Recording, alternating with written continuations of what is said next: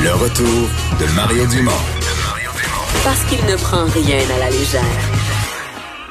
Il ne pèse jamais ses mots. Cube Radio. Et peut-être euh, si vous êtes un petit peu politique sur les réseaux sociaux, vu passer euh, au cours des dernières heures, des derniers jours, quelques appuis qui arrivent comme ça spontanément. Aaron O'Toole, qui nous rappelle, ah oui, la semaine passée, la course a repris chez les conservateurs, mais de la part de, de, de sénateurs quand même euh, connus, influents, actifs dans l'organisation au Québec, euh, des militants, euh, des députés aussi. on se demandait, je me demandais ce matin, donc je l'ai écrit publiquement sur les réseaux sociaux, est-ce qu'il y a un est-ce qu'il y a, Vincent, un mouvement coordonné, euh, une espèce de ralliement autour d'Aaron O'Toole au Québec? Carl Vallée, euh, qui l'a exprimé la même chose ce matin, l'ancien attaché de presse du premier ministre Stephen Harper, militant conservateur connu. Bonjour. Bonjour Mario, ça va bien? Oui, oui, oui. Euh, pourquoi Aaron O'Toole d'abord, avant d'aller dans, le reste, là? Ben, toute chose avant, il faut dire que c'est le seul candidat bilingue, Mario. Donc, comme, comme militant bleu là, au Québec, je pense que c'est important qu'on ait un chef d'une formation politique nationale, chef de Est-ce qu'il est plus bilingue, est-ce qu'il est plus bilingue qu'Andrew Scheer? Je vous dirais peut-être euh, au même niveau. Donc, euh, je considère qu'il peut, peut encore évidemment s'améliorer avant de faire une euh, campagne nationale. mais il a, il a une base solide. J'ai cru comprendre qu'il a fait une entrevue avec vous ouais, les derniers mois, puis que ça s'était relativement bien passé au niveau de la langue parlée. Donc, euh, c'est sûr que c'est pas parfait, mais à mon avis, c'est à la hauteur. Euh, puis pour moi, c'est un principe qui est non négociable. On a une base au Québec maintenant. On avait fait élire hmm. quand même 10 députés en dans, 2019, euh, malgré malgré une campagne, on va se le dire, qui était assez difficile. donc, il faut respecter notre base au Québec. Ça prend un chef hmm. qui est bilingue. Ça prend un chef qui comprend la, la nature de notre coalition électorale qui est très, très large des gens dans l'Ouest, l'Ontario, le Québec, les Maritimes, puis de faire euh, faire en sorte que tout ce monde-là s'entende dans une seule et grande tente.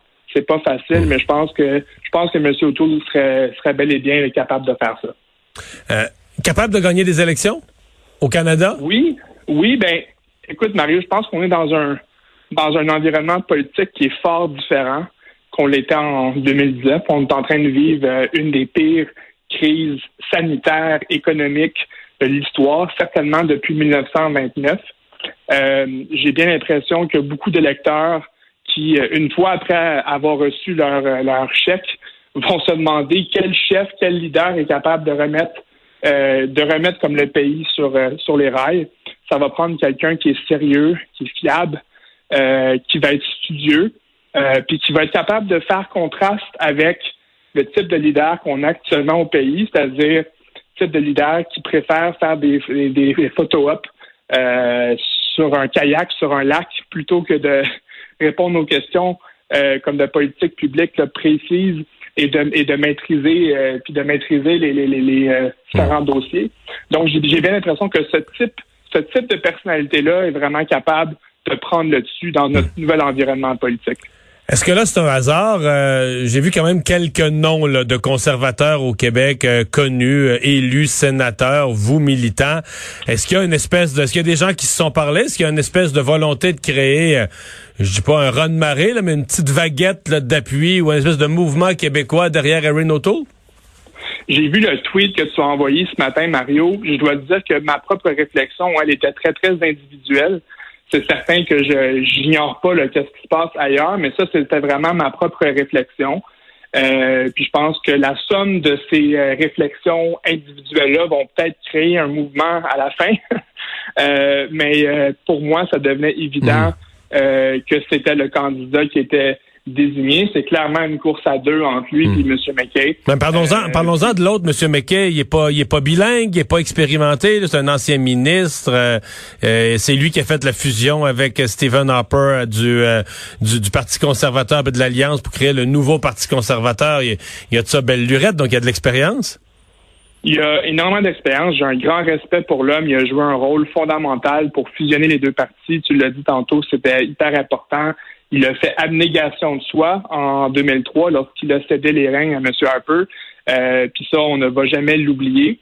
Euh, puis je pense qu'il fait partie intégrante de notre coalition. Euh, mais j'ai j'ai pas l'impression euh, que, que que son niveau de français soit acceptable. D'une part, ça c'est hyper important pour moi, d'autant plus qu'il a été chef de parti national, il a été ministre, député pendant plus de dix ans, il a eu toutes les occasions euh, d'apprendre le français avec avec avec même des cours privés. puis j'ai je, je, je, ne suis pas satisfait de la qualité du français parlé. donc ça, c'était la première des choses.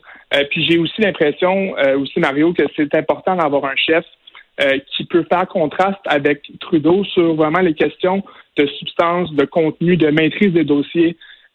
Alors que j'ai plutôt l'impression que M. McKay s'inscrit dans le même registre que M. Trudeau, c'est-à-dire il est très très fort dans l'image, mais le contenu, je pense qu'il doit encore faire ses preuves. Mhm.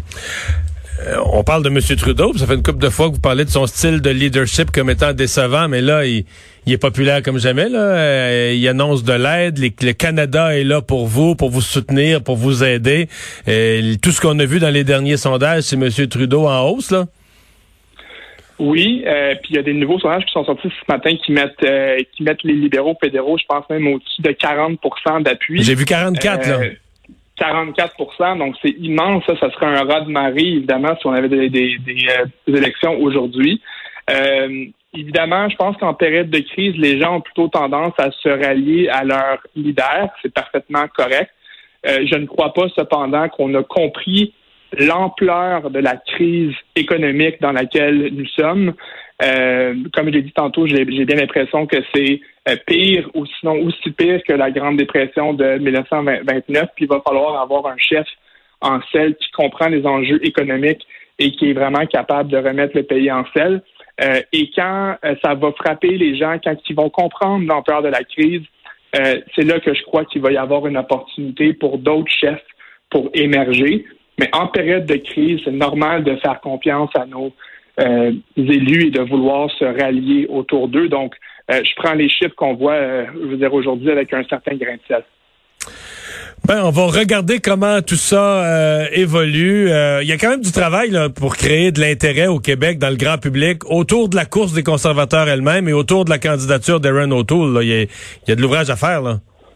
Ben, le défi, Mario, se pose dans toutes les différentes formations politiques qui vivent une course à la chefferie en ce moment, que ce soit le Parti libéral du Québec, le Parti québécois, le Parti conservateur. C'est vrai. C'est très difficile, c'est très difficile de pouvoir percer et de pouvoir en parler. Mais la course se poursuit néanmoins. Il faut aussi savoir que les différents candidats parlent à la base. Ils ne s'adressent pas nécessairement au grand public. On veut parler aux centaines de milliers de membres conservateurs qui vont voter à la fin.